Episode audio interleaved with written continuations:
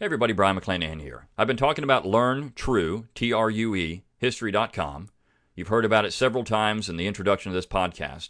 So get on out to Learn True History dot com to get history the way it was intended to be told, with no P C, no Marxism, no progressivism. But not only that, I've got my new How Alexander Hamilton Screwed Up America, my forthcoming book. So I want you to go to Learn True History dot com to sign up for that great program, but also if you go to Blame Hamilton dot com, you can get in on some giveaways for my forthcoming book. So two websites for you, Learn True History dot com and Blame Hamilton dot com. Get in on both of those things. Learn True History dot com is the place to go to learn history the way it was intended to be told. Blame Hamilton dot com is where you learn about how Alexander Hamilton was the greatest villain in American history. This is the Brion McClanahan Show. Three, two, one, zero, zero.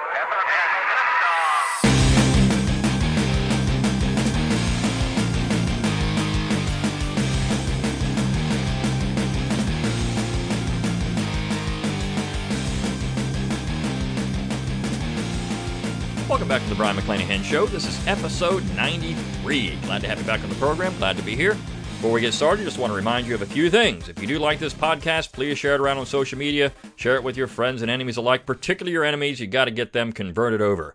Uh, tell those people where it's at and what they should be listening to. Also, you can like me on Facebook, at Brion McClanahan. You can follow me on Twitter, at Brion McClanahan. And you can like my YouTube page. And, of course, every one of those is Brion with an O.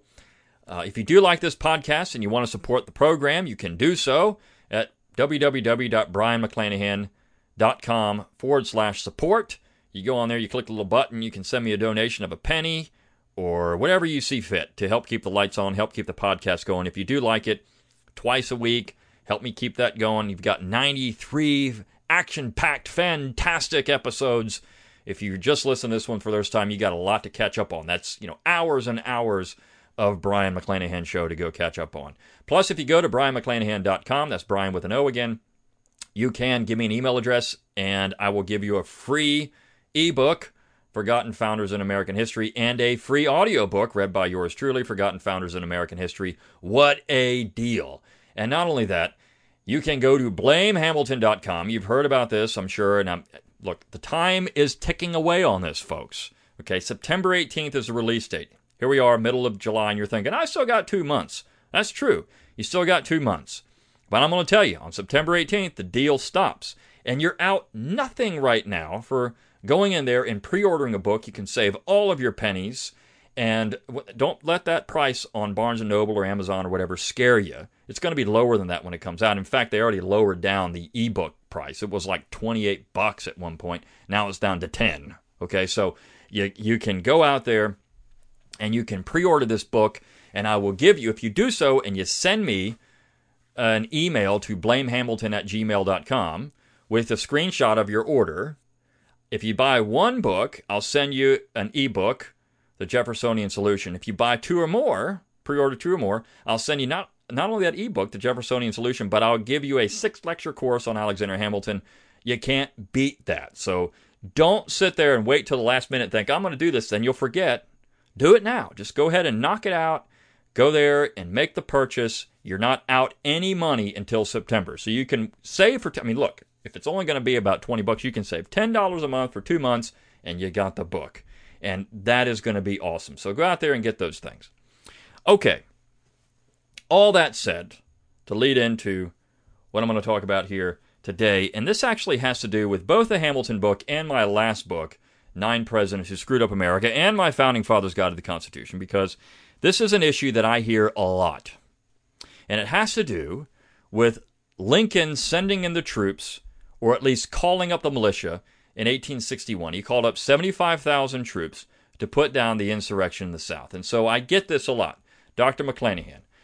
Now, people will tell me all the time this was constitutional because Lincoln was following the parameters of the Militia Act. And so, obviously, this is constitutional. I mean, how can it not be? He's following the Militia Act. And when you go back and look at it, well, you read the Militia Act and you think, okay, well, it looks like maybe they have a point. And then when you get into the Washington administration, this is when it was first used, the Militia Act of seventeen ninety-two. And I'm going to go over this a little bit for you.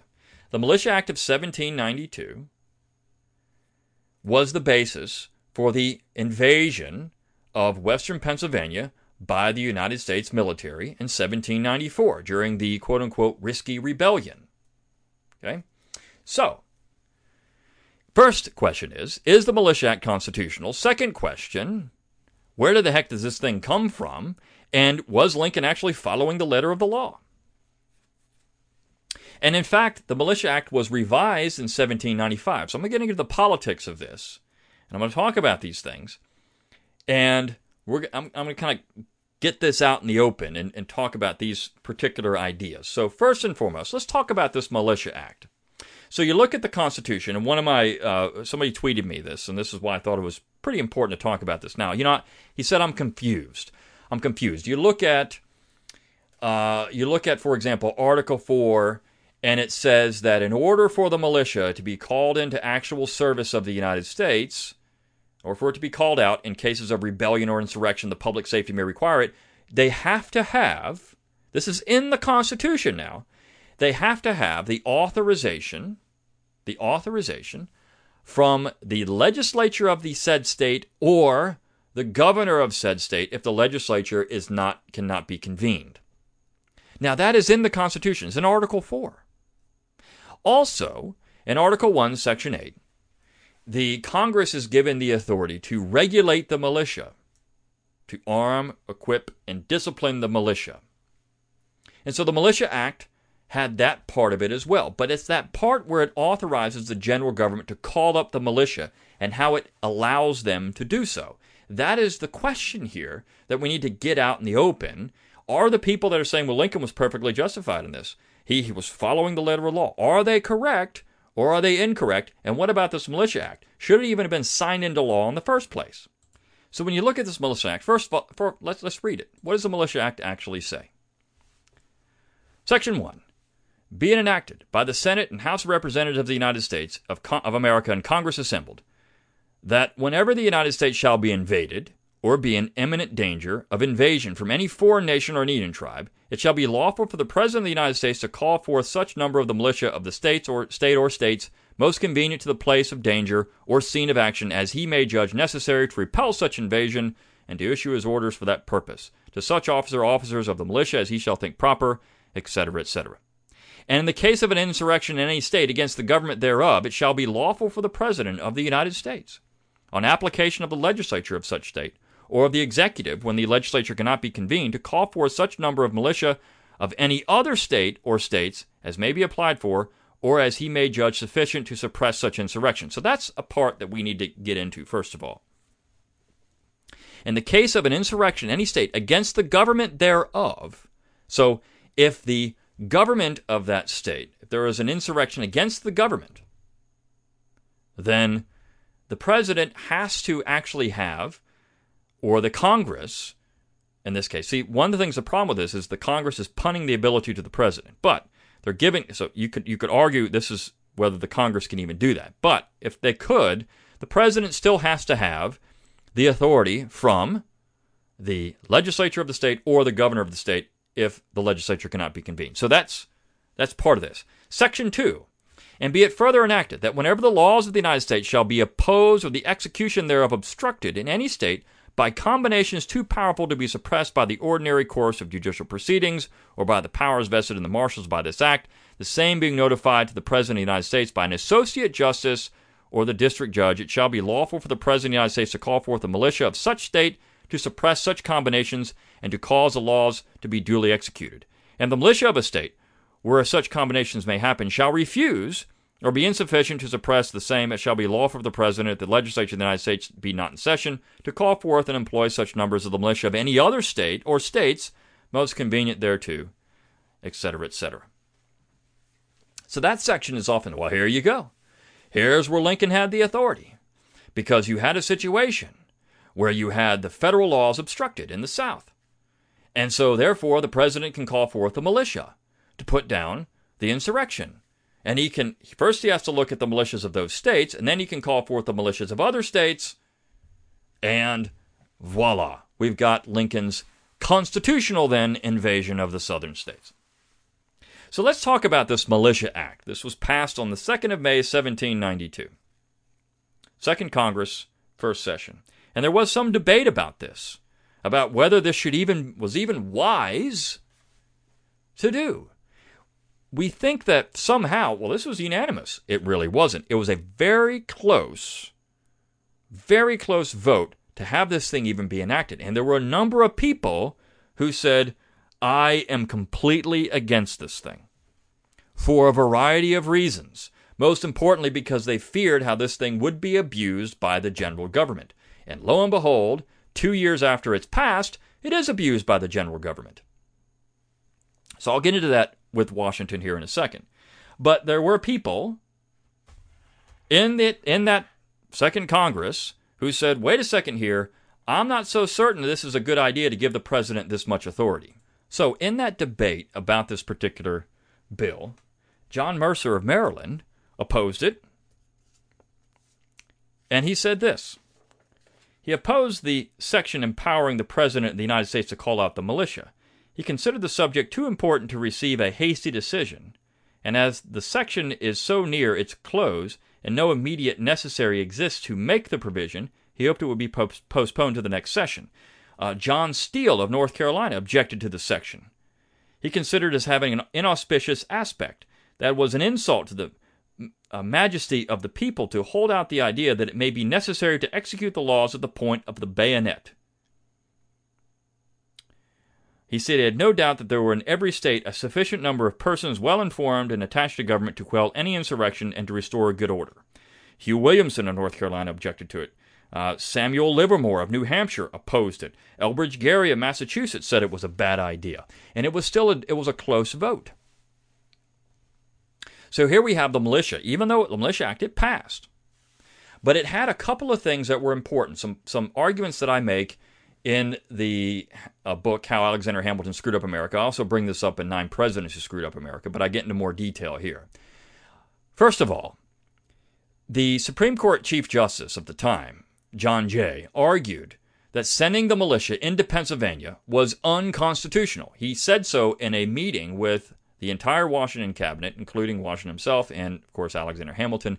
He said this was unconstitutional. The governor of Pennsylvania said it was unconstitutional. Thomas Mifflin was his name. He, of course, was at the uh, Pennsylvania Ratifying Convention. Mifflin well understood the Constitution. And he said, look, this is unconstitutional. You can't march the militia into Pennsylvania to put down this insurrection when we can take care of it. We we can. Now, of course, Hamilton's looking at it, and he's, he's, he's just salivating here. Well, here it gives the authority for the general government to march in the militia of that state or several states, if we want to, to put down this insurrection against the federal, against federal law, federal taxes, that weren't even being collected anyways. And Washington was very suspicious. He said, wait a second here, Hamilton. If we do this, it's going to prove all these arguments against it, that what we really want to do is use the bayonet to coerce the states. And I'm not so certain I want to do that. Well, eventually, Washington capitulated to Hamilton, and Hamilton got his way. Now, the question is, should the Militia Act even have been signed into law? It's very clear in Article four that in order for any of these things to happen, you have to have the application of the governor or the state legislature, state legislature first, or the governor, that adding this separate provision onto the end, Section two, was a violation of the Constitution. Now, the Supreme Court didn't find it that way. The Supreme Court actually ruled in favor of the Militia Act. And after the Whiskey Rebellion, the Congress got back to work, and they removed that qualification where the president actually had to have a uh, certification from a Supreme Court justice or district judge saying, well, we, we can't we can't stop this this insurrection. That was actually put in as to, to put a brake on the president from abusing his power in that particular case. But they took that out in seventeen ninety-five. Why? Because we're in the days right after the Whiskey Rebellion, and that was seen as a problem. Washington had to get James Wilson of Pennsylvania. The Supreme Court Chief Justice was not going to allow it to happen. But James Wilson of Pennsylvania, who didn't like these Western farmers anyways, they didn't like him either, he says, yeah, send in the army. I mean, there's a Insurrection too powerful, combination too powerful to suppress, and all these kind of things. So go ahead and do that. Get in there, take out those fools in western Pennsylvania. But they removed that in seventeen ninety-five. So uh, the Militia Act was changed in seventeen ninety-five to allow for greater executive control of that particular element of uh, putting down a quote-unquote insurrection. That's important to understand. Okay. So we move forward. Washington sets the precedent. Now we get into the issue of the tariff in the eighteen thirties, and you've got the Congress passing the force bill, which would have authorized the president to go out, President Jackson, to go out and use the army to coerce the state of South Carolina to collect the revenue. The state of South Carolina says this is unconstitutional. They nullify it. Of course, I just talked about this in the last episode of the Brion McClanahan Show. They nullify it. They say, no, it's unconstitutional. You can't do that. Could they? Uh, this gets into the question of, can the federal government enforce its own laws with the bayonet? Can they force people to pay taxes with the bayonet? And that comes down to sovereignty. So in this particular way, you have to look at, well, can the general government, and can it enforce its own tax legislation? You'd have to say, yes, they can. They can enforce their own tax legislation. So uh, I, I think that when you get into the nuts and bolts about it, though, this law, the people of South Carolina said the law was unconstitutional, and so therefore you're not supposed to be able to enforce an unconstitutional law. That comes down. This is, again, the issue of consent, which I just talked about in the last podcast. So if the law is unconstitutional, then the general government cannot enforce an unconstitutional law. That would be illegal. And South Carolina was saying that law is unconstitutional or immoral, or whatever the case may be, but they're saying it's unconstitutional, illegal, and unjust was the language they actually used. So the president, though, is still acting as essentially a king here. And can the Congress legally do that? Can the Congress give the president authority that's not delegated in Article two of the Constitution? Well, the president can actually Uh, lead the militia when they're actual service of the United States. I mean, it says that in Article two. So if the Congress puts the militia into, into action, but they're saying the president puts the militia into action. So can the Congress? I would say no. The Congress can't punt a responsibility, a constitutional responsibility to the, to the president of the United States that they themselves have. And of course, you have to have an application from the legislature or the governor of that state to say that there's an actual insurrection taking place and that the The proper uh, you know, legal procedures, meaning the courts or the marshals, can't put this thing down. So that brings us to eighteen sixty-one and Abraham Lincoln. So let's look at this particular case, because now we have a situation where you've got Fort Sumter fired upon. You've got Fort Pickens also captured by the federal troops in Florida, which uh, was another act of aggression that, that the South saw. Of course, no one really saw, nobody paid much attention to that one. They pay more attention to Sumter. But we've got these two separate incidents. And can Lincoln then, constitutionally, call up the militia to put down this quote-unquote rebellion? So was the South in a state of rebellion? First of all, there was no rebellion against the state governments in the South. In fact, the South, through convention, through popularly elected conventions, voted in crushing majorities, in some cases unanimously, in the case of South Carolina, to leave the Union. So there was no insurrection against the state government, so Lincoln couldn't have gone to that one and said, you know, uh, I've got um, to, uh, I've got an insurrection here. We've got to go to Article four to ensure that I can send in the militia.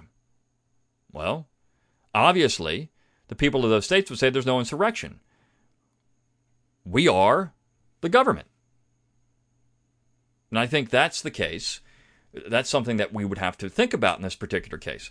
So what about the second part? And this is where people say, yeah, I got you. Because Section two says that if the laws of the United States shall be opposed or the execution thereof obstructed in any state by combinations too powerful to be suppressed, et cetera, et cetera, then the president can send in the militia. And the militia of other states, the president can send those in too. Now the question is, were the laws of the United States opposed or the execution thereof obstructed? What laws are we talking about here? Well, obviously we're getting into the tariff, because that would be the revenue situation. The laws, Lincoln would say, they're obstructed or opposed in the state of South Carolina. But the state of South Carolina is no longer in the Union. The state of South Carolina, just like the people of the states did in seventeen seventy-six, declared their independence from the, from the United States. The people of the states in seventeen seventy-six declared their independence from Great Britain, and we had thirteen separate peace treaties in seventeen eighty-three and the Treaty of Paris. So Section two doesn't even apply. In order for Lincoln to send in the militia, he would have to have a declaration of war against the South. But, of course, this is now semantics. Lincoln is saying, no, these states are in rebellion. They're still in the Union. The South is saying, no, we're out of the Union. So your laws don't apply to us anymore. We've got a fort out there that's in our territorial waters, and you're trying to provision that fort. Even though we've tried to buy it, even though we've said we want to do this peacefully, you're trying to send in the army, and so we've got to do something about this. So does this second section even apply to the situation in eighteen sixty-one? I would say almost conclusively no, it doesn't. The southern states, through conventions, had withdrawn from the Union. So in order for Lincoln to call up the army and send the army into, uh, into South Carolina or any other southern state, he would have had to have had a declaration of war, something he did not have. And something was very clear he wasn't going to get. Because through a declaration of war, you'd recognize that secession has actually not just de facto taken place, but de jure taken place. And that was something that Lincoln could not do. Now, other southern states said, you know what? We're not going to give you our militia. And this is why they started resisting. Because they said, this is a violation of the Constitution. It's a violation of Article four. And I think you can make a very solid case, and I have tried to make this case, that Article four is supreme in this particular way because that was that's the language of the Constitution. Now, I know people will say, well, yeah, but you got the necessary and proper clause. The Congress can pass such legislation that they deem necessary and proper to put the foregoing powers into effect. They have to organize, arm, and discipline the militia. Okay, I understand that. What does that have to do? And, of course, it does say in Article one, Section eight that the Congress can to provide for calling forth the militia to execute the laws of the Union, suppress insurrections, and repel invasions. To execute the laws of the Union, suppress insurrections, and repel invasions. But this is a congressional power again. The Congress is the one who can call forth the militia, not the President of the United States, but the Congress. So they've unconstitutionally punted this responsibility to the President of the United States. This should be something for Congress to do. I have argued over and over again, and actually some people have made this point, that the problem in America is not really the executive branch. It's always been the Congress, either punting their responsibility to the courts, punting their responsibility to the executive branch, or just punting their responsibility entirely to no one. They just don't do it. The problem has really been the Congress, and I think you can make a whole book how the Congress screwed up America. And maybe that will be the next one, you know, how... I've got uh, the presidents, I've got Hamilton, now maybe I need to go to the Congress, and of course in the Hamilton book I bring up three judges, the, the federal court system. So maybe I need to go to the Congress and how the Congress screwed up America and pick out some of the more uh, dangerous individuals in the Congress over time and explain how they've done some of these things. But uh, I think it's very clear that the entire premise of the Militia Act is unconstitutional. The part where they where they organize and arm the militia, that's not unconstitutional. And they do they can provide for if the laws of the Union are, are not uh, enforced, they can provide in some way to enforce the laws of the Union. Okay, the laws that are supreme. But if there's a question as to whether this law is constitutional, well, that becomes an entirely other point. And in this particular case in eighteen sixty-one, this was not really enforcing the laws of the Union. This was saying that a foreign entity now, the Confederate States of America, had to and had to be suppressed to collect revenue. Because that's what it, that's the only laws they were looking to enforce at that point, is revenue collection. They wanted the tariffs. So when people say, well, yeah, I mean, you know, the wars, there's no economic motivation here whatsoever, simply not true. I think the important thing about that, too, and I'll make a point about this, we should not say, well, you know, the reason that the North wanted to, uh, the economic motivation was the South paid eighty percent of the federal tariff. And, of course, Uh, there's no evidence to this. They paid eighty percent.